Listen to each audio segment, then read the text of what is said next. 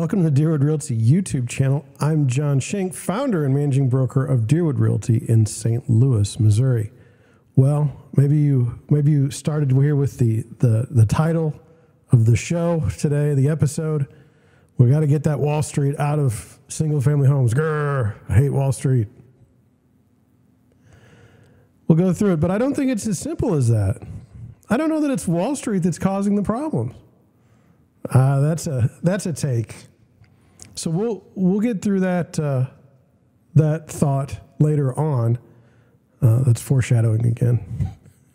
But let's get to the original bill. So this is the End Hedge Fund Control of American Homes Act, and I just want to go through it with you because I think it's kind of fascinating. So here we go. It says, our nation faces a housing affordability crisis.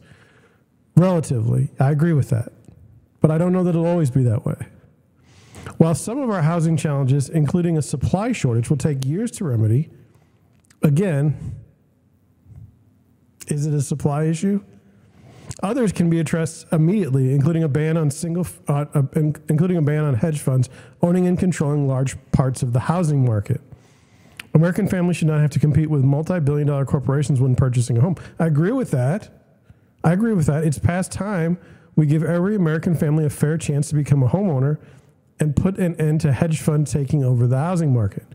Now, there's a couple of themes here, and I'm going to try and not screw it up, but it says American family, a fair chance to become a homeowner. But I don't know that that's going to happen exactly that way. It says large-scale hedge fund investors are taking over the single-family housing market, or I'm going to say single-family, I'm sorry, at an alarming and accelerating rate. In 2011, no single entity owned over 1,000 single-family rental units. So now we're in rental units. As of June of 2022, the Urban Institute estimates that large hedge funds and other institutional investors owned roughly 574,000 single-family homes. Data from the first 3 months of 2023 shows this trend continuing, with hedge funds purchasing 27% of single-family homes. Now, look, I don't know. These numbers are going to get really, really muddy, okay? And I don't want to muddy them, but I'm just going about this. Look, I'm a real estate broker. I help people buy homes. I help people sell homes. I have investors that want to buy homes and rent them out. It's not unusual. I have people that want to flip homes. I deal with all of it. I've flipped homes before, and I've also lost my ass flipping homes. So, I mean, you know, I feel like I understand this situation. It says the End Hedge Fund Control of American Homes Act seeks to put an end to this harmful practice of hedge funds buying up single family homes. Okay. All right. So they said that there's these hedge funds, and those are the bad guys. Hedge funds defined as companies that own over 1,000 single-family homes. Those are the problem.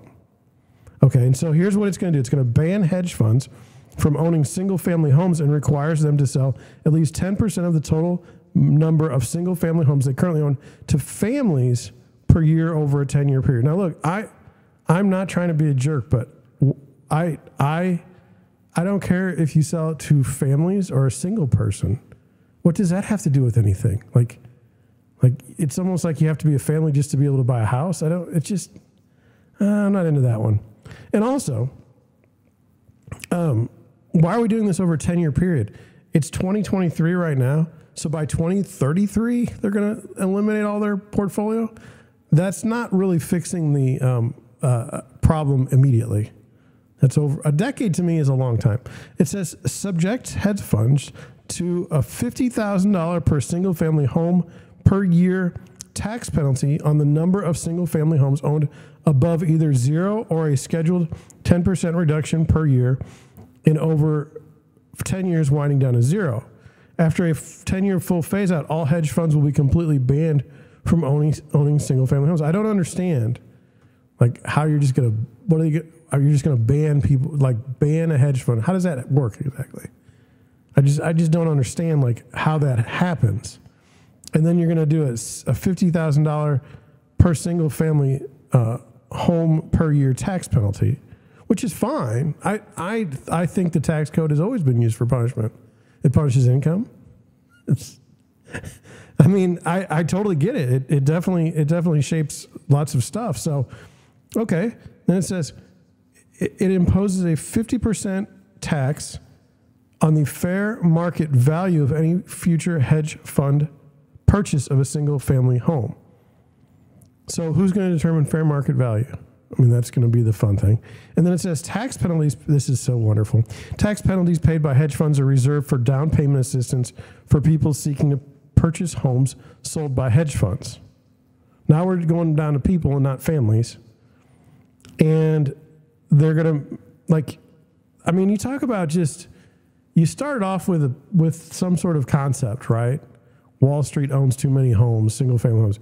And now you've gotten to, well, we're going to force them to pay us money so that we can have down payment assistance for people seeking to purchase homes. It's like, FHA is like 96%. So you need 4% down and we need even more assistance? Why don't you just make FHA 0% down? You do that on USDA. It says, then ensures the tax penalty focuses on problematic actors by excluding nonprofit organizations. I would argue that in the world, nonprofit organizations and non-governmental organizations are some of the worst offenders and causing more problems in your life than anyone else right now. Anyway, public housing agencies and other government entities. So the government itself is obviously not profiting off of this, right? They're never. They're not just picking who they're going to use. No, okay. It says it includes an explicit certification process for a purchaser of a hedge fund-owned home to confirm that they do not own a majority interest in any other single-family residential real estate. So they're going to find out a way to keep you from doing it. I suspect it's going to be like a waiver when you sign it at the end. Like when you purchase a house, it's going to say you're not part of a hedge fund. You say no. And then 10 years later, they come back and go, oh, you really were. Here we go. It says the purchasing of single-family homes by hedge funds, especially in the current housing market.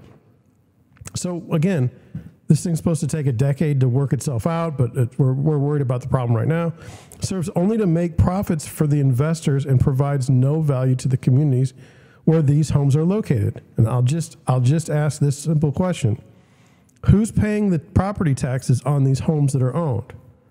Is it not the hedge funds? And if the hedge funds are paying the taxes, then aren't they providing value to the communities where these homes are located? And I'm not for the hedge funds. I'm just saying they are providing value because they're paying the taxes. And if these homes were not occupied by anyone else, they're the only ones paying taxes. Now, I don't want to hurt anybody's feelings, okay? I don't want anybody to get mad at me. But I'm just saying It's more than that. It's much more than that. People should not have to go up against hedge funds when they're trying to buy a home in their community. Well, I agree with that, okay? But it's not the hedge funds over 1,000 units that are the problem, I don't think. Banning hedge funds from the single-family housing market will help enable more families the opportunity to purchase a home and combat the growing large investor landlord model. Now, who would argue with that, right? I'm okay with the thought. Again, it's the practice that's the problem. Okay? So now I have to do one thing right on my whole broadcast tonight, and that is this. Okay. So now we're going to go to this article here. It says, no, Wall Street investors haven't bought 44% of home this year. Okay, well, all right. So how many did they buy? What are we doing here? Okay? And it says, are big Wall Street investors really buying 44% of the homes this year? The answer is no, not even close. Housing inventory is near all-time lows, but big institutional investors like Invitation Homes or BlackRock aren't to blame. The 44% claim was made in the headline for a Medium article last week and then spread like wildfire over social media. Congress has even jumped in on the bandwagon, with Democratic lawmakers introducing bills looking to limit or ban hedge funds from buying single-family homes. So this is a reflection of what was said, the 44% claim. Now, I doubt that the bill was written as a response to the 44% claim, and I don't like Invitation Homes or BlackRock. So, I mean, I don't mind throwing shade at them. Again, though, I don't think that they're the only problem. It says 2023 has seen its share of crazy housing myths, the Airbnb crash. I'm still in belief that at some point in time, there will be a significant number of investors holding on to property right now that are going to get socked with higher property taxes and higher insurance costs, making renting their units for the current prices or higher impossible, and making you wonder, is there enough profit to even make it worthwhile? This is me. This is my opinion. I don't think it's crazy, whatever. But it might be the dumbest so far because the claim is so easy to disprove. Look at the data. It will tell us everything we need to know. Now, this is written by a fellow who's very full of himself. Like, he's really full of himself. And I don't know that even if something does happen in the housing market negative, he'll just be like, oh, I was wrong. I don't know if he'll even say I was wrong. He's not that type. It'll be very fascinating to see how it goes in the future. I'll say I don't know. I have no idea. I have no idea. I'm surprised that the rallies lasted this long. It says, the first chart below provided by Freddie Mac shows where large institutional buyers rank as a percentage of the marketplace. As you can see, even if you add them together with the iBuyers, they are a tiny percentage of the total home buyers in America. In fact, institutional home buyers, those who bought 100-plus homes in a 12-month period, didn't even reach 2.5% market share at the peak level in this data line, which goes back to the start of the century. Well, let's look at the chart. Here you got your individual institutional investor, and then you got your iBuyer. So you're at, these are corporate buyers, the share of the purchase market. So how much is the share? So it's not that high, right? It's only like 2.5%. And if I could be wrong, but this is every single year, okay? They're buying this many. So, I mean, over time, that's quite a bit, right? It says the overall market share of investors has grown since 2000 and is currently around 30%, as seen in the chart below, but the vast majority are small mom and pop investors. And there we go. There we go. It's how you play with the numbers. And I want to credit Logan on this. It's not. If you want to get mad at somebody, it isn't the $1,000. It isn't the 1,000 units and up. It's the middlings. It's the people that own between like 10 and 50 properties. There's a lot of those people out there, and they are problematic. But you can't go after them because there's so many, in my opinion.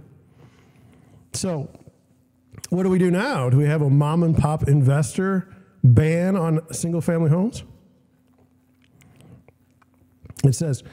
At the end, it says, so to make a long, convoluted story very simple, there's nothing in the data to show that Wall Street has been the big buyer of homes in the United States since 2000. If you want to pin the blame on someone, you're going to have to condemn those avocado toast-eating kids, the millennials who started buying homes in 2013 and were the largest percentage of home buyers until mortgage rates rose in 2022. Since then, Gen Xers and baby boomers have once again come out on top.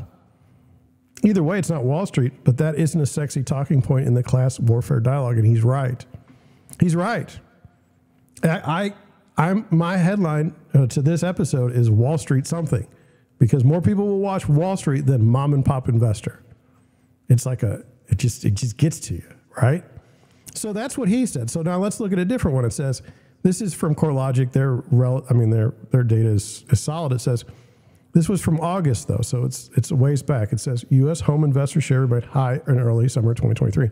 The sizable U.S. home investor share seen over the past 2 years has held steady going into the summer. In March of 2023, investors accounted for 27% of all single-family home purchases. By June, that number was almost changed to 26%.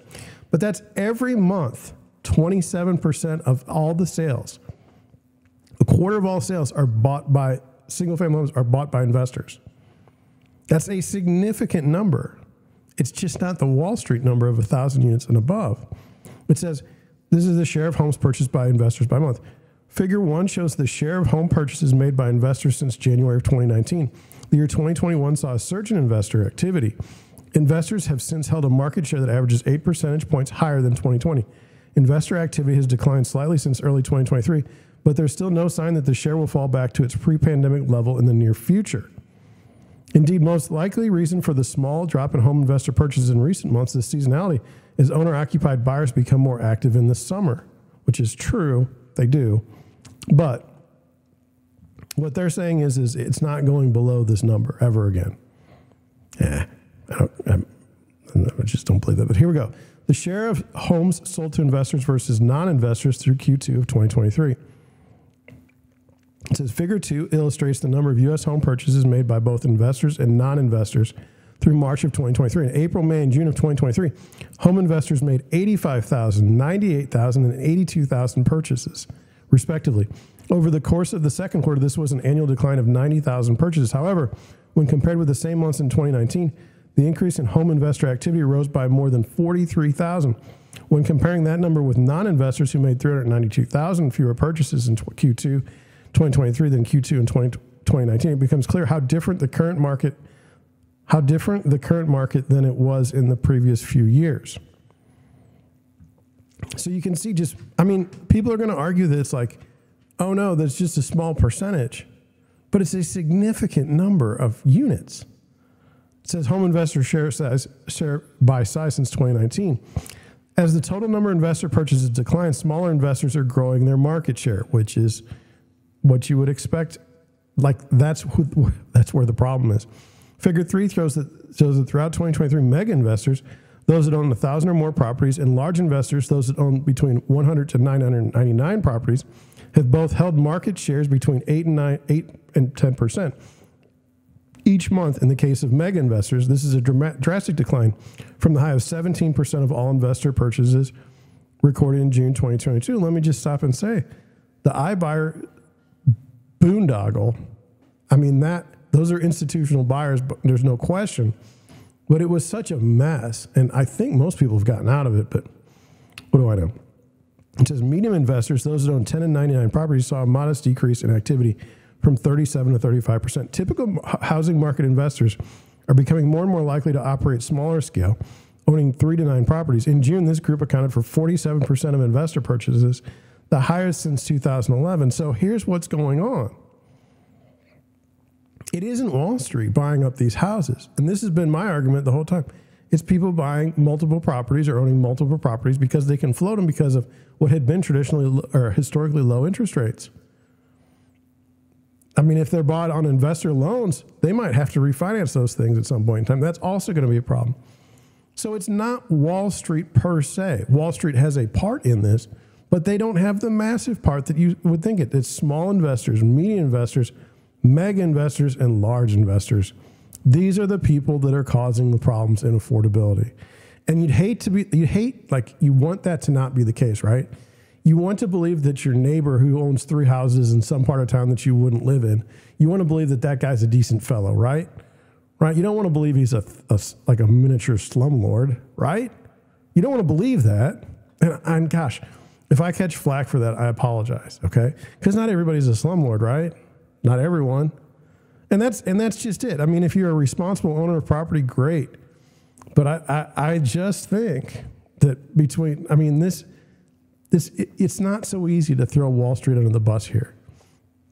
As much as I'd like to, it's the mom and pop investors, and there's thousands of them throughout the United States, and they've done it this way for so long they wouldn't know how to do it otherwise. I mean, this is.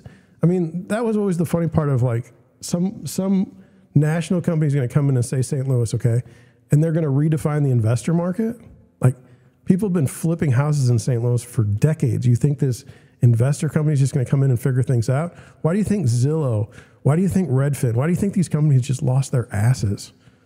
It's because they didn't know they didn't know the market. They had no chance. Okay, now in this case, all it's doing is inflating home prices. But again, it's not just the mega investors. That's my point. So this here is a little headline. This is Kevin O'Leary. This guy got paid a bunch of money for crypto. He was, and I hope crypto doesn't downvote me on YouTube. But anyway, he said that earlier this month, Arrived. Well, the article said a Jeff Bezos-backed real estate company announced a new fund aimed at acquiring single-family homes. U.S. Rep. Ro Khanna responded to this news in a post on X saying, "The last thing Americans need is a Bezos-backed investment company further consolidating single-family homes and putting homeownership out of reach for more and more people. Housing should be a right, not a speculative commodity." Housing should be a right? It's not a right now? It says earlier this month, the Kevin O'Leary chimed in on Fox Business. Says, very bad idea, very bad policy when you try to manipulate markets or sources of capital. As if the Fed doesn't manipulate the housing market and all finance markets. I don't care if they're Democrats or Republicans, whoever they are, stay out of the markets, let the markets be the markets. Well, that's brilliant. You know, buy crypto is what he said. And he got paid like $47 million for it or something crazy. Anyway, it says O'Leary argues that Wall Street provides a needed funding source for the housing market and offers the lowest cost of capital. I mean, just out of the blue, random quote that doesn't help anything. It says, finally, it says Arrived co-founder Alexander Choza said on X, I agree homeownership is out of reach for most, which is why we created Arrived, to help anyone own property for as little as $100. Investors on Arrived aren't billionaires. They're just folks who want the same security and wealth homeowners enjoy. Well, why is that? Why do folks have the same security and wealth? Why do they? Because they own it, and you don't. And why would you? I mean, the idea, this is so bad. Such a bad idea.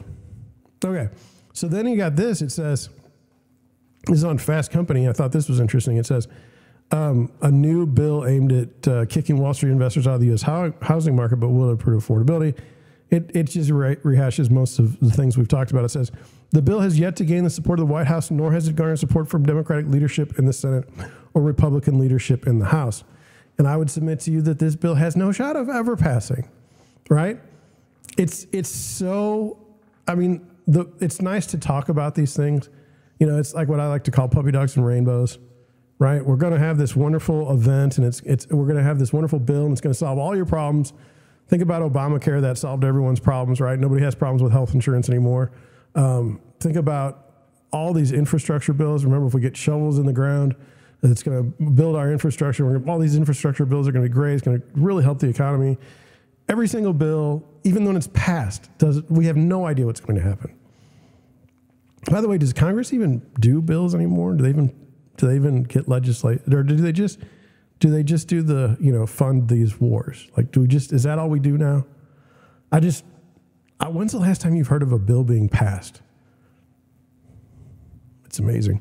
It says a close examination of the Democratic bill, co-sponsored in the Senate by Tina Smith, reveals a broad definition of hedge funds encompassing real estate investment trusts and corporations. This suggests the bill would not only force out giant single-family rental operators, but also halt many future build-to-rent projects, as the buyer is often a large institutional investor. Well, we can't have that, right? That'd be terrible. And then they've got a guy here, Erdman. He wrote, "Shout out how a housing shortage caused the Great Recession and crippled our economy, and building from the ground up, reclaiming the American housing boom." It says the U.S. has been underbuilding for decades and faces a significant lack of adequate housing supply. I disagree. I've explained my reasons. He says, as a result of the regulatory tightening after 2008, we need millions of new homes. And this new bill would force builders to sell them piecemeal, a few at a time. Rents are already undermining the country's economic fairness and capacity. I shudder to think of the potential ramifications of this travesty. If this passes, I cannot imagine or cannot fathom a functional source of new housing that could stop the bleeding in American rent inflation. That's totally random, too. So the quotes we've got is from Kevin O'Leary, crypto guy, Shark Tank guy, and this guy who wrote a book that says we need more houses. Finally, we have this little spot here. This was from the congressman or the senator that wrote. I'm sorry, he's a representative. Although Representative Smith, Senator Markey. So who are we talking about? We're talking about Representative Smith here. This is in 1971. My father was able to buy the house I grew up in for $15,000 on the salary he earned as a baggage handler at SeaTac Airport. That same house would cost nearly $500,000 today, yet wages for workers like my father have not kept up. Too many families in the Puget Sound region and across the country are struggling to afford to rent or buy a home. Now all of a sudden we're worried about rentals again. Like being able to afford rents, not buying. Says this crisis has been exacerbated in recent years by an increasing number of large investors purchasing a significant percentage of single-family homes, squeezing out prospective buyers. Well, does the data show that? I mean, they are buying houses. Congress must take action to crack down on corporate greed and get hedge funds out of the single-family home market. We talk nothing about the mom and pops, the people that own between 3 and 9 properties, between 100 and 999. Those are the people that own most of these properties. But anyway, it says, I thought this was interesting. Following the 2008 housing crisis, large private equity firms and hedge funds bought substantial portfolios of foreclosed homes as an investment opportunity. By the way, you know, I remember that time, and I talked to some people that had some money, and we wanted to buy houses. You know, just buy the foreclosures, fix them up, and turn them around for people to buy. No big deal. Couldn't do it because Fannie and Freddie had these limits on investor purchases, so we couldn't buy it. But if we were a hedge fund, okay, then we could buy the whole thing. I thought that was a travesty. I thought that was a massive wealth transfer, and I thought it was terrible. But whatever. It says, however, in 2011... no single entity owned over 1,000 single-family rental units. As of June of 2022, the Urban Institute estimates that large hedge funds and other institutional investors own roughly 574,000 single-family units. Further to meet return expectations of investors, hedge funds and other investors maximize profits by imposing high rent increases, inflating fees, and delaying home maintenance and improvements. And we're to believe that only institutional investors do that. Not the local mom and pop. They never inflate rents. They never inflate fees, and they never delay home maintenance. It says the housing in our neighborhoods should be homes for people, not for profit centers for Wall Street. Yet in every corner of the country, giant financial corporations are buying up housing and driving up both rents and home prices. It's time for Congress to put in place common sense guardrails that ensure all families have a fair chance to buy or rent a decent home in their community at a price they can afford. The rental part scares me. Why are we worried about the rental? Like, I don't understand. I don't know. I have a few questions. Let me just look at them. It says, this is one. It says, should housing be treated primarily as a commodity or basic human need? I think it's definitely a basic human need, and I think that people have turned it into a commodity. And they've turned it into a commodity because it's what I would call subsidized financing. The 30-year mortgage is fantastic, okay? It's a tool that you can use to really massively leverage yourself, you know, in life. You know, if you don't have to pay a huge house payment, you can buy other things. It helps the economy in theory. But it is also a basic human need, and I do think that as we see, you know, when financing gets expensive, like it had been for the last couple months, at 8%, you can see how it just slows things down. And so, you know, maybe that wasn't such a bad thing. Maybe that slows people down from buying all these houses and maybe returning some supply so that, you know, regular people can buy homes. It says, is government intervention in free markets justified to ensure housing affordability? This is a trap. This is a trap question. There is no such thing as a free market in the United States. It is massively manipulated by government policy. And by the way, I'm okay with that, except for the idea behind that was that the government was going to enforce rules. They were going to be the referees on the playing field of the giant marketplace. And what turned out to be, like, they're being bribed. The refs are being bribed in the game. It's like the WWE. It's like that ref is just totally in the bag for corporations. And that's when it went sideways. It says, can market-driven solutions alone address the housing affordability crisis? Yes. Yes, and it will. It will. Rates go up to 8%, rates go up to 10%, 20%, whatever. It slows down everything. It will definitely, and then, by the way, I mean, I still think there's a significant problem in the United States with debt and with affordability and inflation that isn't going to be tamed, and I think that you're going to see this manifest itself somewhere. We've already seen now used cars are starting to go down in price. We'll see what happens. It's you know, it's like what is going on today and then what's going on 5 years from now. And it's impossible to predict with any certainty. So I would just say, what do you think? I would pose a question. Given what I've shown you, do you really think it's the Wall Street investors in this particular time that are the ones that are a problem? And are you able to say, you know, and and be conscious of the fact that maybe it's these people that own between 100 and 999 units that are the problem, or the people that own between 3 and 10 units that are the problem. I don't want to put a cap on anybody owning a home, okay? Their own home. But I think if you're going to treat a home as an investment, okay?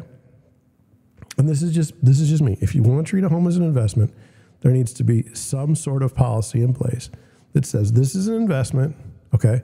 You do not get a better deal in the form of tax breaks than someone who's a single-family homeowner, just an individual. That alone would fix, if you just went with that philosophy, that would fix the single-family housing market in the United States immediately. Because the benefits for owning real estate outnumber, I mean, I cannot think of an asset class that you should rather own than real estate. You may say I'm biased because I'm a real estate. I got into real estate because of the tax benefits in real estate. I found those to be fascinating. Anyway, I've run long enough. I can't believe I've run this long. If any of you have made it to the end of this video, thank you. It's been a long time coming. This was something I've been thinking about for the last week and just haven't been able to put it on video. So with that, I'm going to head on out. Thank you for watching. Thank you for listening, and I'll catch you on the next one.